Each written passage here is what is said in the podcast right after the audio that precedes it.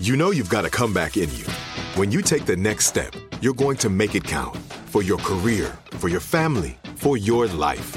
You can earn a degree you're proud of with Purdue Global. Purdue Global is backed by Purdue University, one of the nation's most respected and innovative public universities. This is your chance. This is your opportunity. This is your comeback. Purdue Global, Purdue's online university for working adults. Start your comeback today at purdueglobal.edu. When you buy Kroger brand products, you feel like you're winning. That's because they offer proven quality at lower than low prices. In fact, we guarantee that you and your family will love how Kroger brand products taste, or you get your money back. So next time you're shopping for the family, look for delicious Kroger brand products, because they'll make you all feel like you're winning. Shop now, in-store, or online. Kroger, fresh for everyone. Homes.com knows having the right agent can make or break your home search. That's why they provide home shoppers with an agent directory that gives you a detailed look at each agent's experience, like the number of closed sales in a specific neighborhood, average price range, and more. It lets you easily connect with all the agents in the area you're searching, so you can find the right agent with the right experience and ultimately the right home for you. Homes.com. We've done your homework.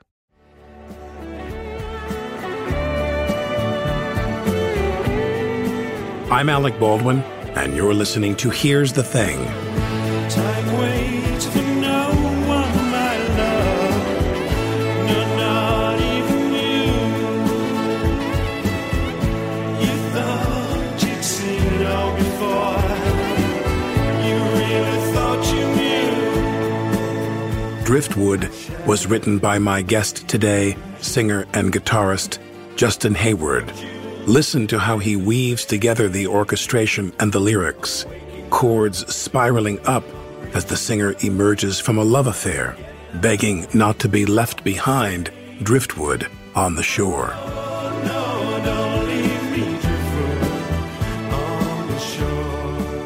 Hayward is the pen and the voice behind many of the Moody Blues hits, and his influence on pop music has been as enduring as his influence on me. And Hayward is still creating great music, just a more modest kind, trying, as he says, to age gracefully. I like quiet. I've kind of had enough of loud. I do a solo show that's just acoustic, which I really love, and I can hear every nuance. So I'm trying to do it with a bit more dignity, and that means quieter. You think so? I think so, yeah. But back when you were beginning... loud, you know. I was very lucky. I mean, I come from a sort of middle-class background, and I had parents that were very understanding and encouraged me all the way. And as long as I got... They were both teachers, so they got me through all of the exams. So I had the qualifications that I needed from... I was lucky enough to go to a grammar school. And then they said, well, you can do what you want as long as you get your 5 O-levels. So I did that, and then I went to work in an office for a while, for a couple of months, while I was answering ads in the Melody Maker, which was a newspaper that all musicians took that had 2 or 3 pages of situations kind of vacant, and I was firing off answers to ads all over the place, and I had a reply from one, and it was said, name singer wants guitar player, and I pitched up at this place in East London, and a guy called Marty Wilde opened the door, who was one of my heroes. He was a rock and roll singer from the late 50s, early 60s. Solo, or he was in a band? So he was a singer, like an Elvis, like an English Elvis, you know. Because we had a solo act. Yes, a solo person. We had lots of English Elvises because we didn't have Elvis, you know. Right, so yeah. we had Cliff in the Shadows, who were always my favourites. And we had Marty and people like Vince Eager and Billy Fury. They all had names like that. And Tommy Steele, of course. And I thought, wow. And he was 6'5", Marty, and I'm 6'2", and it was like, wow, that's Marty Wilde. I had no idea. But I got the job at 17 playing for Marty, and it put me in London in 1964. And that was, of course, I was to find out that was exactly the place where you needed to be. Not in Swindon. Not in Swindon, no, no. I never look back, you know. I was in London when that whole swinging 60s, when the Beatles arrived, and suddenly it was all unfolding before me. You were there. I was there, yes, in it. So when you perform, how long are you with Marty? And you're just playing guitar for Marty? Yes, I was playing guitar for Marty and watching him and learning from him and trying to edge myself in to do a song in his set, which he very graciously let me do. Something you wrote? No, not something I wrote. I think it was a cover version. Were you doing any songwriting then? The most important thing Marty told me was that he was a songwriter, and he'd been... He was writing under a different name because he had a lousy deal. But he told me then that to survive in the business, you must have your own identity and your own style that people recognize. And it must be unique to you. And if that doesn't work, forget it, go back and do something else. So, or live in obscurity. Yes. I was quite prepared to do that. Were you really? I think I still am. People know some of the music, but I'm a bit obscure. So I started writing songs when I was with Marty. And you're known as much as a great songwriter as you are as a guitarist and vocalist and performer. And when does songwriting become... Well, using Marty in a cruel way, Marty is still my hero, and I still know him and I love him very much for what he gave to me. But from that moment on, I was always looking for a stepping stone and how to push this forward. And so as soon as I got the job with the Moody Blues in 66, in the summer of 66, I was looking to do my songs with that was the vehicle. I thought, here's another vehicle that I can use to... Had you been writing them before you met the Moody Blues? Yeah. So you had been songwriting? Since 2 years before that, yeah. I made a couple of records. They were lousy. But I'd done a lot of demos and things like that. And a lot of demos that we did then with the Moody's a couple of my songs right early on, one called Fly Me High and another one called Cities. And me and Mike, the guy who brought me to this rhythm and blues band that was the Moody Blues, were trying to get our songs done, but we would do two 45-minute sets, one with rhythm and blues stuff, and I just wasn't very good at it. And then another set with all our own material. And the rhythm and blues set would go down quite well because people knew it, but the original material would be like... It wasn't very memorable. No. Well, I thought it was good, but it needs a following with new music. Sure. The band had formed and you were brought in? Yes, that's right. The band had been going and someone left. And then two guys left. I sent some songs again to Eric Burden because I knew somebody in his office. And Eric must have thought these are quite interesting and gave them to Mike because he'd met Mike at a club. And Mike has said, we're looking for somebody. And, Eric must have said, here's all this stuff I received from this guy with all these songs and some pictures. And the next thing I know, I had a call out of the blue from Mike Pinder. How does that evolve once you were... Did they have hit records by then?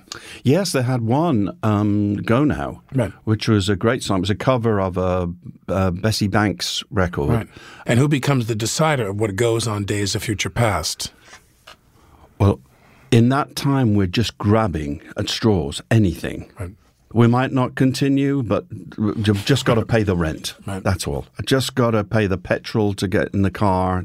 I don't know whether I'm going to be in this group for 2 months. I don't know whether it's a stepping stone. I don't know whether it has any future.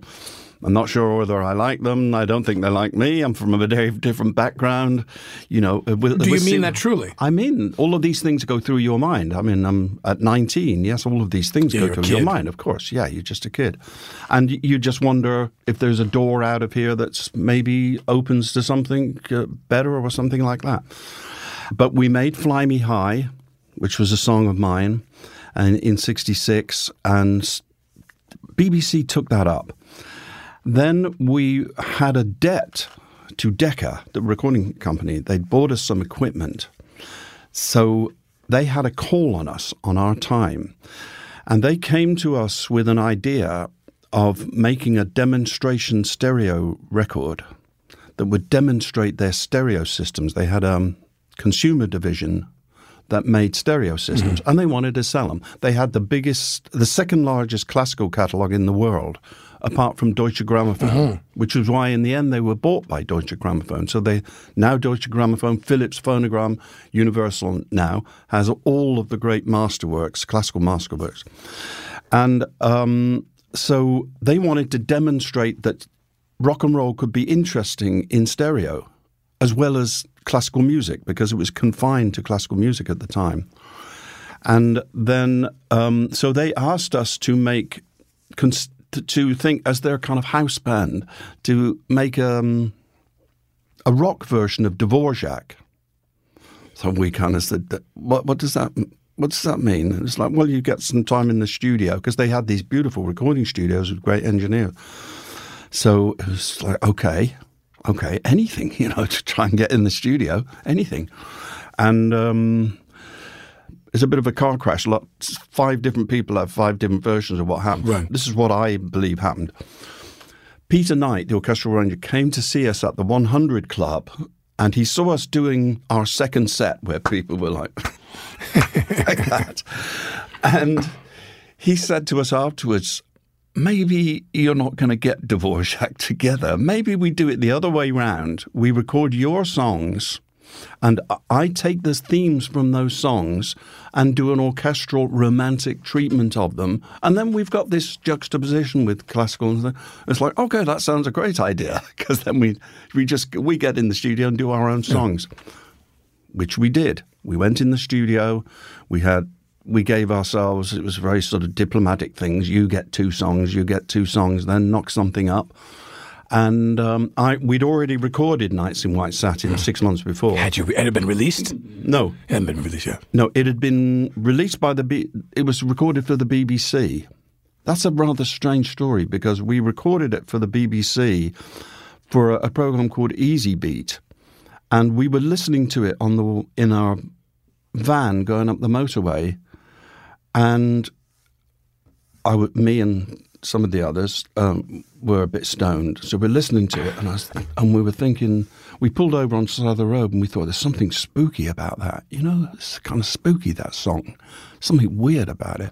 Kind of empty. And so when we got to the gig, we phoned up the BBC, and we got the engineer, and we said, we'd convinced ourselves we'd never do it any better. We'd convinced ourselves, you must do this, that it's a moment in time. It's a magic, and I can never do it again. Yeah.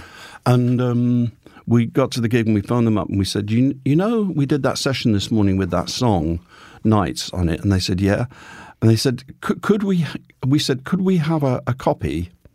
And they said, no, we use the tape. We re-record over the tape, because it's tape, that's what it's for. So you can re-record over it. I was like, oh, my God. We'll never be able to do it again. What happened?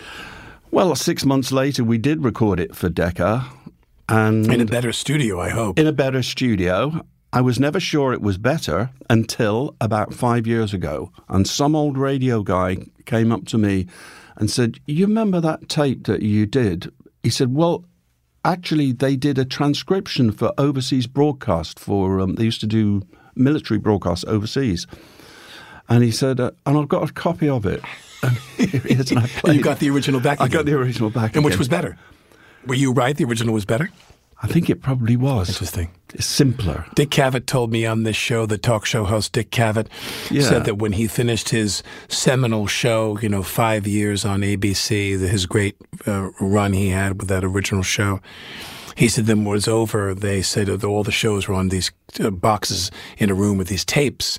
And they said, do you want them? We're changing formats. We're not going to be able to reuse these tapes.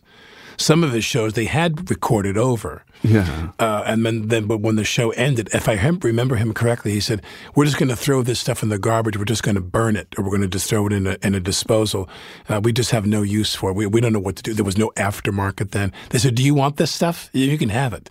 And he boxed up every single one of them and had them all released on DVD years later. And brilliant. He held on to everything. And that's his legacy now on the internet and beyond. Brilliant. Now, so the... Brilliant. We did his show. Did you really? Really? Yeah. Oh, cool. That's great. So the but when you get back to the Dvorak and Decca and the studio and the classical thing, did you guys ever do the Dvorak New World Symphony lift? Did you ever make the record? No. Yeah, and then we just did our own songs. We were selfish, you know. We saw it as a way in. And it was released. So no one's got a tape of that laying around we can listen to, the Dvorak sessions? Absolutely not, no. Okay, that's cool. No. When did you realize that? When did you sit there and say, I think I'm going to stick around with these guys and this works? Well, after Nights came out? Yeah, Nights was a hit immediately in France. Then it was resisted over here because it's just not an AM record. Mm. So they could make a 2-minute, 10-second version of Tuesday Afternoon, which they released, and actually it was a hit here in the US. A song called Tuesday Afternoon from the same album, and only about 6 months later did they release Nights, and then it just stuck around for ages. So then we had to. Then Decca was run by wonderful elderly gentlemen. It was owned by a man called Sir Edward Lewis, who was charming, but would say things like you'd be talking to him about something, and he said to me one day, he invited me to lunch, and I was trying to persuade him to keep the studios open, and then halfway through my spiel he said, "Like to drive fast, do you?" He came to us after Days of Future Past and said, "Listen, I don't know what you boys are doing. People seem to like it, so here's the studio. All of these staff are yours. Lousy royalty. Fantastic studio. Best of luck. Goodbye." Best of, yes. And so that's where we stayed for the next 7 years, and we made several great albums. It was the song called Question in 1970 that finally got to the top of the charts, and it happened all at once. And that's when I suddenly thought, maybe this is it. You know, maybe I'm meant to be with this group. And this is like... Four years into it, yes. Oh, maybe that's it. Was everybody getting along? Going to band? I don't like to ask that question. Not really. It's, everybody wants the best for everybody, the best for the project, the best for the group, and the best for themselves. And that's sometimes difficult to reconcile. With a group of men, there's always egos that are involved and a dynamic where some people rise up and some people diminish, some people retreat right out of the door. Who was calling the shots in the band? Who was in charge? A manager? You fired Epstein, right? He was your manager first. Yes. And you fired him useless, in the 60s. Yeah.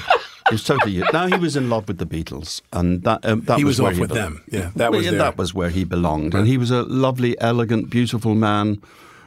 Nothing to do with us at all, you know. And we didn't really have a manager, and that was going back to one of your points. We didn't have an A&R guy, so we didn't have anybody to please. We didn't have to make hit records. We just had these elderly gentlemen saying, "You do what you do, get on with it. People seem to like it. People are buying stereos. Decca stereos." Yes, and FM was just starting, you know, in America. "Your stuff is perfect for that. Who'd have thought it?"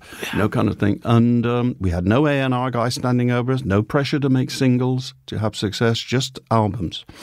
And those albums weren't prog rock. They were just nice, romantic songs that were from the heart.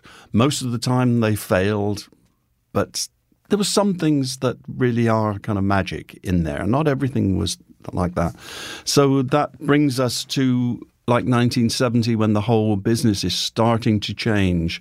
In what way, as far as you're concerned? People are starting to realize there's big money. And do you get an A&R guy eventually? No, we never. Got, no. The closest I got was to work with one of my heroes, which was Tony Visconti in the 80s. And if I could have one decade of music only to listen to, it would be the 80s. What artists? Tears for Fears, to all of that wonderful stuff that was made in the 80s. And he was their producer? No, I don't think he did them. He did David Bowie. And he was an American living in London, very attractive. And I met him on a project that I was asked to do for the BBC. And I thought, this is the guy. And that I could actually have what I personally wanted. This doesn't sound as if I'm aiming very high, and I'm not discounting everything that went before it, which is wonderful. But then we made Wildest Dreams together, which for me was the perfect pop record, and that's what I really wanted. Why? Why was it the perfect one? Just as compared to the others? Right, the mix was right, and there was some lovely programming in it. Tony had such a wonderful ear and made such beautiful sounds, and still one of my greatest friends. And that... everything came together right then. So when you guys you would all record together. Describe what recording the early albums, like Days of Future Past, was it all five of you in a room together? Yes, but it was Days of Future Past was songs that we'd rehearsed beforehand, and we were ready. I think we did our songs in 3 days. We already had nights. The other thing, I chose the afternoon because it was the story. We decided to do the story of the day in the life of one guy. And I said, I'll have the afternoon. I'd already got nights, you know. Yeah, right. So, and Tuesday Afternoon, oh, nice. And Mike had this lovely song that he asked me to sing called Dawn is a Feeling. So that was the top and tail and the middle of it. And we did our stuff in maybe 3 days. And it introduced us to Tony Clark, our record producer, and a great engineer called Derek Varnell. So it was a real kind of nerdy kind of bod. Your producer was who? Tony Clark. And what did he do for you? Was he of any value to you? Yes, he was one of those record producers that you must know how this goes as the actor that you are. But Tony wouldn't talk about the music, about you should do that chord and you should play that instead of do, you know. He would say, well, I see the sky darkening, and then in the corner there's a pin of light. and it imagery. Shines through onto this side of your face, and you turn, and you yes, and I'd go downstairs, and they say, was he stoned out of his mind? No, I was. Really? But I'd go downstairs, and they say, what's he want you to do then, Just? And I said, well, I'll play E, A, and G. Remember? That's it, you know. You were there to figure out what it meant. But I loved that whole thing, and I would have that in my mind. Pretty useless is when it comes to the chords, but right. He was that kind of producer. And it was 3 days you burned off that album. You did? Yeah, our days. Part of that album, and then the orchestral part. The orchestra never plays with us on our songs on Days of Future Past. The sounds that you hear on Nights and Tuesday Afternoon and Dawn is a Feeling and Another Morning, the things that sound like orchestral are that instrument called the mellotron. Of course. They have that it has that orchestral sound. And so the orchestra did the links between us. The orchestra was recorded on the Saturday. Our stuff was done like Tuesday, Wednesday, Thursday. The orchestra was recorded in a 3-hour session on the Saturday. I was the only one that was there from the group because I had nothing else to do. And they let me sit in the studio. You couldn't go in the control room in those days. You weren't invited. You had to be invited into the control room, which rarely happened. They would play it back to you on the studio floor. And I watched the orchestra, this bunch of gypsies, like Eastern European string players. They were fabulous, fabulous. And they rehearsed it once through live. They took a tea break for half an hour. Then they recorded it live in one take. Bang. That's it. With Peter Knight sitting at the piano, conducting with one hand.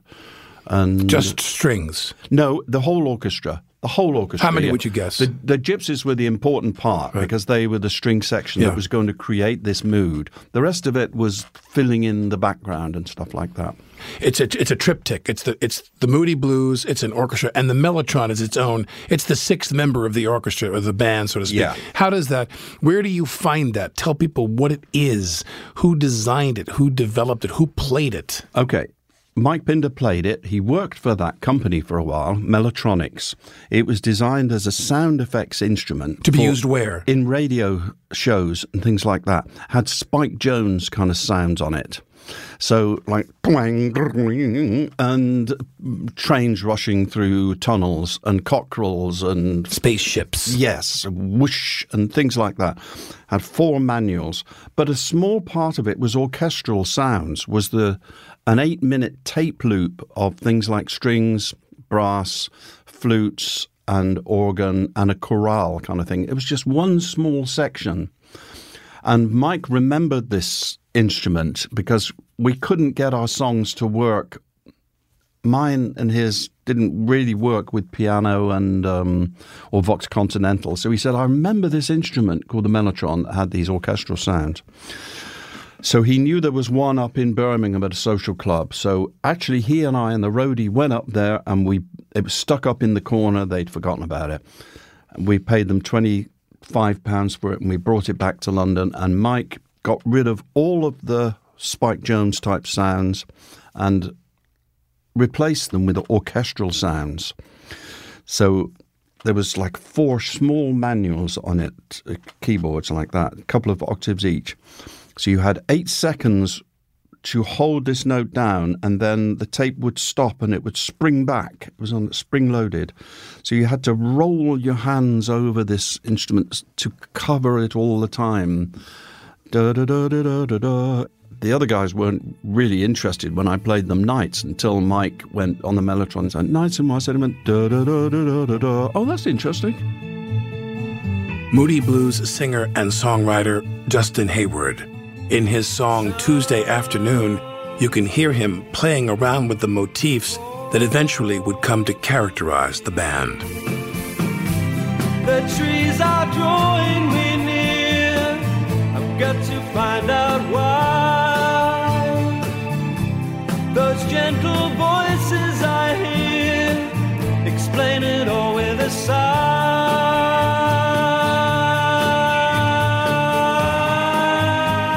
That's the mellotron. You can hear Hayward's signature genre mixing too, from folky ballad to a honky-tonk Happy Trails bass line. All this influenced another musical hero of mine, John Anderson, the frontman for Yes. But that band almost never got off the ground because of the pragmatic parents of legendary drummer Bill Bruford. He left the band after a month because his parents said he had to be a lawyer. Wait a minute, we've just started. So Bill went to Leeds University, and 2 months later, we played there. And he stood in the audience thinking, this is really a great band. What am I doing here at university? And within 2 weeks, he was back in the band. My interview with Yes frontman John Anderson is in our archives at heresthething.org. Coming up, Justin Hayward inspires me to sing a few bars of his anti-war song, You and Me.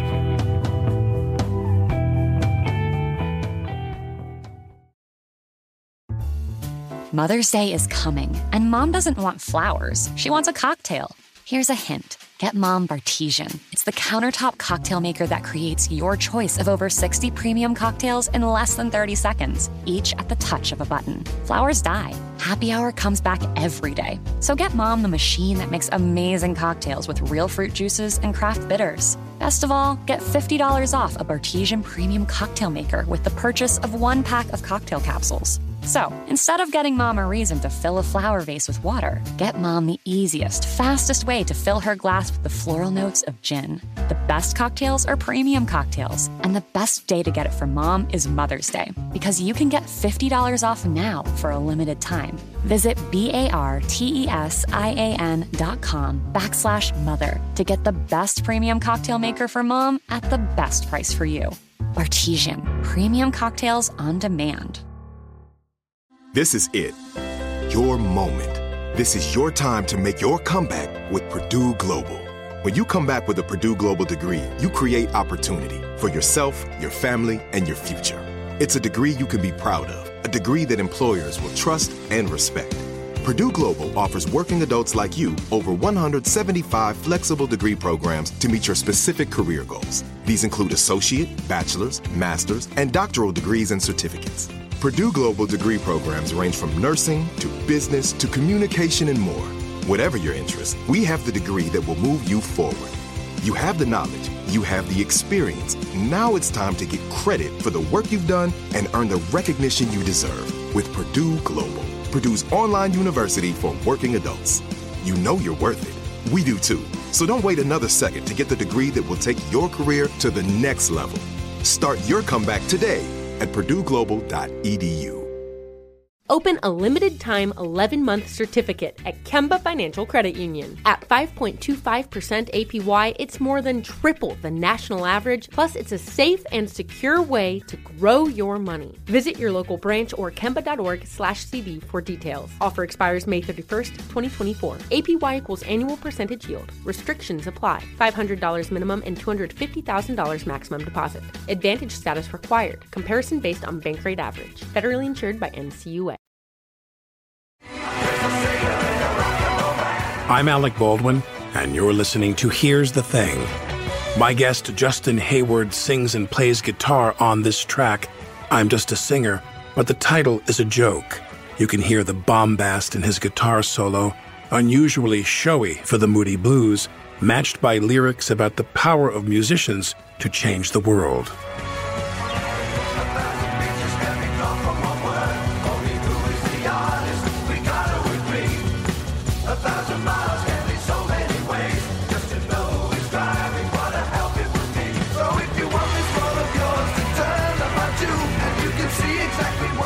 When we left Justin Hayward, it was 1967, and the Moody Blues had just released their classic album, Days of Future Past. The album is a hit. No. It's not? No? I wish it had been. No. Even modestly? Kind of. It was, no, not really. One you were pleased with? Were you pleased with it? I wouldn't say pleased. I listened to it back and I thought, this is so beautiful. Nobody's going to buy this. There's nothing commercial on it at all. It's something for sort of classical bods and people who like romantic things. There's nothing there. It's not like, my baby told me yesterday I'm going to... Yeah. I can't get no... Yeah, there's nothing like that on it at all. Wiggling in front of a bunch of girls, yeah. Nothing. So very nice and very, very beautiful. Well, so what happens that it keeps going forward? It did start this thing where people started becoming interested in stereo, and you had the birth of FM in America with London Records, and suddenly FM radio, instead of having records... I'm ashamed to say, actually, that I was always a bit disappointed in George, who was working down the road at Abbey Road with Beatles. His idea of stereo was the drums on the left and the vocals on the right. You know, George Martin. Yes, and... Whereas our stuff was a beautiful stereo picture, beautifully recorded. And, of course, for FM radio, it's like, wow, this is what we need. Yeah. This is kind of the whole cinematic thing. Yes, it's rich and deep and wide and everything's in an interesting place. And it was just lucky that it happened like that. So it started to take off slowly. Decca recognized this stereo thing is rock and roll is going to work. Yeah. So then it's like, back in the studio, boys, and we need another album. And so within 3 months, we were back in the studio. Now, as time goes on, when do you or any members of the band start to get... itchy. They want to maybe do something else. They want to go on their own, as is inevitably. Without any judgment of the people in the band, does the band begin to outlive its usefulness to you or to other members? Or do they stay solid for a long time? All of those things that you've just said, because it's about people. It's not so much about the music and the band. It's about people, and people's lives change. You know, I didn't have anything at the beginning. I just had a girlfriend and a car. I had nothing to lose. Yeah. You know, it's people with money that worry about money. It's millionaires that worry about money, isn't it? Yeah. It's not guys with nothing. A couple of famous bands, very famous bands, people would say to me who were in the bands, there were two things they thought was the beginning of the dissolution of the band. One was they made a lot of money, and some of these guys would rather stay home and play music for themselves or with their friends. It wasn't they were like, hey, man, I've had enough music. I've had enough of going to work. Mm. And the next thing you know, they're in their castle outside of town on their estate, and they're in their own studio going, boom, boom. They're just smoking a joint and relaxing and having a glass of wine. And also the drugs were a big part of the dissolution of some bands because it just made them less disciplined. Did you see that around you? Absolutely. You've described it perfectly. And not particularly me, myself. I have a kind of, I feel a kind of duty. People say to me now, oh, you still do? It was like, you're still going? Yeah. Well, you enjoy it, don't you? I said, no, I don't enjoy it. That's an overused word. You know, why should I enjoy everything all the time?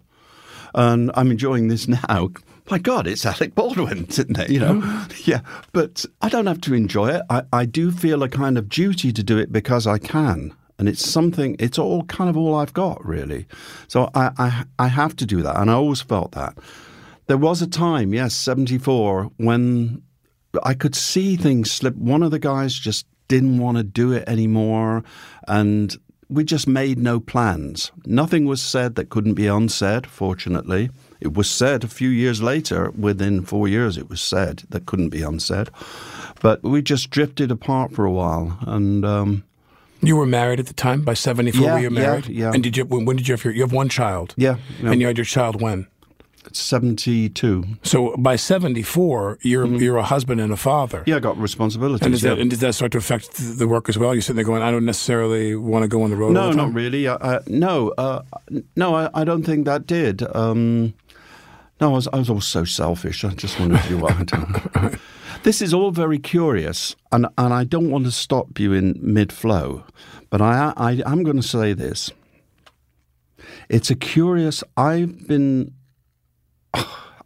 contemplating my own ghost for most of my life, and because there's always that... I always have to look... I'm being reminded, here we are now, talking about the Justin... that was from 17 years old to 30 years old. So this ghost is always with me. And I use him all the time. I see pictures of him all the time. I discuss him all the time. I use his experience. I draw on his experiences and the love and the emotions that he had all of the time. But it is a curious thing. I don't mean to stop you in your tracks, but it is a true thing.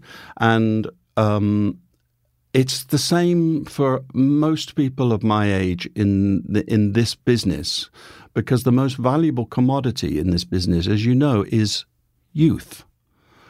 And so although it's always interesting to talk and people, of course, want to know about these old things, it's still that I have to contemplate this ghost of Justin every day. Does it trouble you? Does it irritate you? I don't... You don't have to say if you don't want to, but people have much more of an identification with music and songs and sound than they do with movies. If they lay there and they die, you say to them, what's the thing you remember most? And they'll sit there going, there's a leafless tree in Asia. The Sundays homeless man. Yes. That's what they remember, songs, music, songs. You can never forget that there's that ghost that you are, but that guy made music that lives forever. People are cool. Yeah. So really what you're saying, and you've just set me right back here, because who cares about your bloody ghost, mate? You know, it's the music. And I absolutely agree with you, because I can listen to Buddy or the Everleys or Nat King Cole, and it doesn't matter. I'm not thinking about them, as people. I'm just thinking about actually me and what it means to me in my heart and how it makes me feel, and that's it, yes. So disregard that.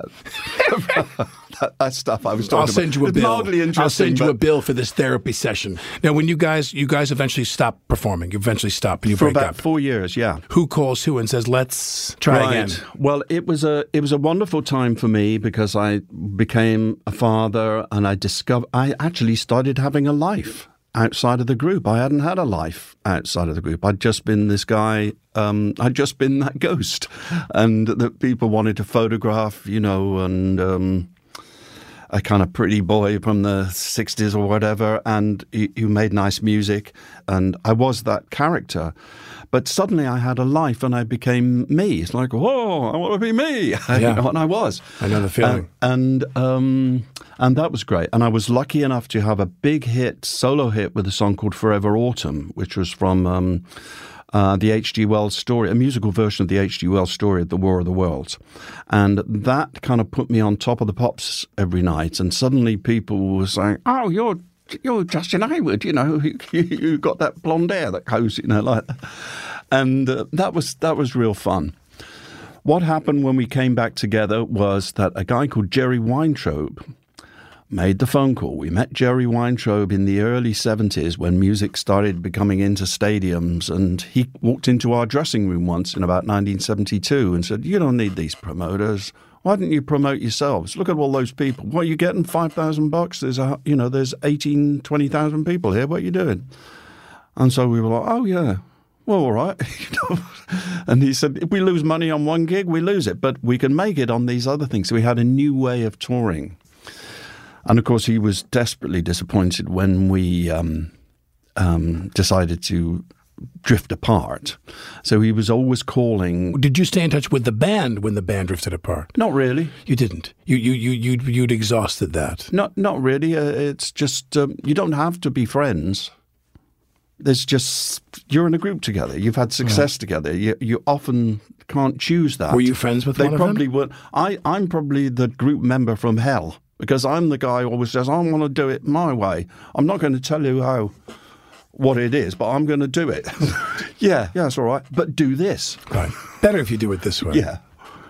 See, I look at other bands where they're in each other's lives so much, they spend so much time together, that when they drift apart, they've kind of had enough. Yeah. You weren't best friends with any of them. Not really. But I certainly wasn't enemies. There's no... Right. We had this common bond that's unbreakable. We had the same cathartic experience every night, and that's a very powerful thing to have to share between people. Let's talk about that for a second. Okay. When you would perform, I'm sure when you perform live, it's very similar to the theatrical experience versus the film and television experience, where you're doing take after take after take in films, and you're trying to kind of buff those edges and make it just so. When you do it live, you got one shot at it, and I want to make it right in the middle of the note. And then if you get right in the middle of the note, it creates a kind of magic that sprinkles down, and the audience brings something to it that's affecting and life-enhancing, and that's absolutely wonderful. And then it's gone. What was your preparation? Do you have to do warm-ups baby your voice and no smoking and no this and no alcohol? And No. You didn't? No, I'm afraid not. No, I'm such a lazy person. I've always considered my voice should look after me. No, I don't have to look after my voice. So you come back after 4 years. Weintraub gets you to come together. Weintraub gets us to come together. And you've been performing since then, off and on? Yes, I did a couple of solo albums, and then I had this War of the Worlds, which was suddenly, ba-da, another character. I actually played a character. I played a journalist in this concept album, which I went on later to do on stage, actually, quite recently, until I just felt I was too old to have a girlfriend in it. So I said, maybe I'm not the right guy for this. But it was a lovely song called Forever Autumn, a big hit all around the world. I can go anywhere in the world and play it. So, oh, I love that, kind of thing. And that was a solo album for you? It was a solo thing. And I say the same thing to all these legacy bands that come back together. Yeah. Octave, yeah. I mean, I just love when guys pull this out of their you-know-what. 78, you guys have been recording now for 15 years, or you've been together, and your albums, this is like your eighth album or something like that. I don't remember exactly. Album, yeah. Where you had Steppin' in a Slide Zone in there. That was in 78. Yeah. Did you like that album? There was some lovely songs on it. There was a lovely song called Driftwood. That's why I bring it up. Oh. That's a beautiful song. I love that song. Thank you. It meant a lot to me. It was a difficult album because the chemistry between us wasn't particularly good. I knew Mike didn't want to do it anymore. Tony Clark had a lot of personal problems, the producer. He'd come to, and bless him, his marriage was at an end, and it was he only made a few appearances, and Driftwood he couldn't listen to it. He would come into the studio, and I'd put that on just to do some little overdub, and the tears would well up, poor chap, and he'd have to leave. And also, during the album, there were things said that couldn't be unsaid. Oh, wow. And so then we lost from the group Tony and Mike. And then Weintraub was particularly, well, you got to go on. And it was like, well, okay. You know, really, okay. And you replaced Mike with who? We replaced Mike with a series of people, but a lovely player called Patrick Moraz. And I know Patrick Moraz. Yes. Fantastic musician. It wasn't replaced. Nobody could replace Mike, right. But he was a paid pickup musician for that. Yeah, he was a great musician, yeah. Contributed a lot to the records after that. Patrick Moraz, who also played, who did he play with? Did he replace Wakeman and Yes? Yes, exactly, yeah. Yeah, that's why I know Moraz. Because we had John Anderson came in here. Oh, okay, yeah. You try to keep up with music? You listen to all kinds of music? Is it very diverse? Yes, I do. Curiously enough, I've probably gone back to my childhood where I just hear a song and I buy it. You know, I'm back to buying singles that turn me on. You know, I'm a bit hung up on a young boy called Trevor Hall at the moment, who's kind of hippie player, and I'd love to be him.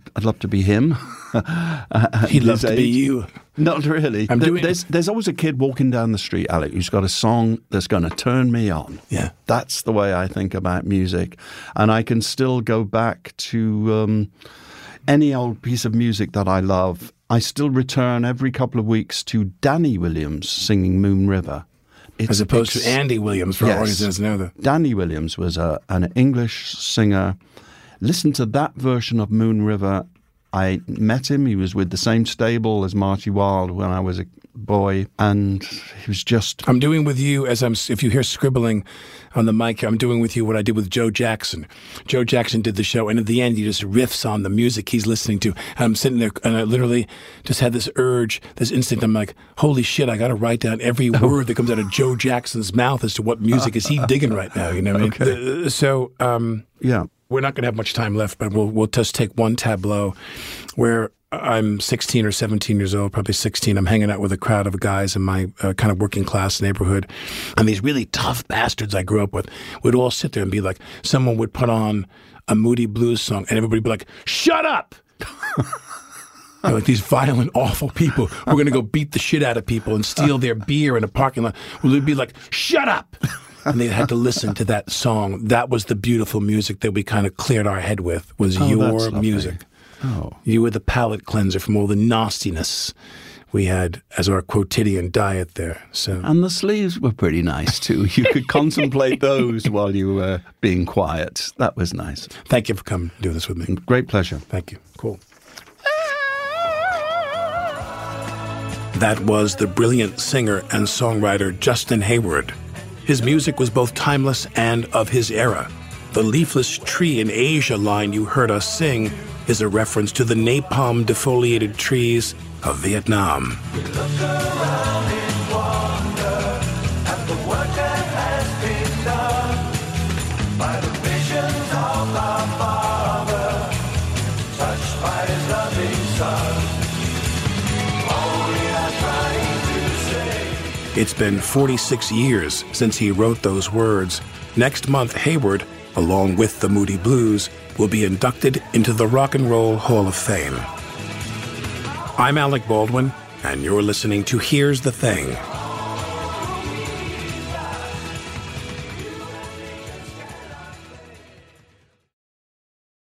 Open a limited-time 11-month certificate at Kemba Financial Credit Union. At 5.25% APY, it's more than triple the national average, plus it's a safe and secure way to grow your money. Visit your local branch or kemba.org/cd for details. Offer expires May 31st, 2024. APY equals annual percentage yield. Restrictions apply. $500 minimum and $250,000 maximum deposit. Advantage status required. Comparison based on bank rate average. Federally insured by NCUA. Are you looking for the perfect move-in ready home this spring season? Now's the time to buy at Fisher Homes. For a limited time only, enjoy below market interest rates starting at 5.375% APR, 6.139% APR. With these exclusive lower rates, you can save hundreds on a move-in ready home and start enjoying the benefits of homeownership even faster. Schedule your personal tour with one of our new home specialists at fisherhomes.com and make this spring the season you find your perfect home sweet home. Financing provided by Victory Mortgage, LLC, NMLS 461249, Equal Housing Lender. At JCPenney, fashion counts for everybody and every body. The weather is getting warmer, and it's time to swap my winter layers for fun, vibrant, and cool clothing. With so many fun things happening this spring, like Mother's Day and the Wine Down Tour, it's hard to find great-looking clothes that fit you just right. That's why I love JCPenney. JCPenney has so many stylish and comfortable options for so many different body types. I've been blown away by their selection, and everything hugs my body in all the right spots. Refresh your wardrobe this spring with style that gets you. Something to wear that fits your favorite moments of the season at prices that feel just as good. Discover brands that get you and put style and comfort first, like Worthington and Liz Claiborne for her, each in women's petite and plus sizes. Here, spring comes in all shapes, sizes, and colors. JCPenney, make everybody count.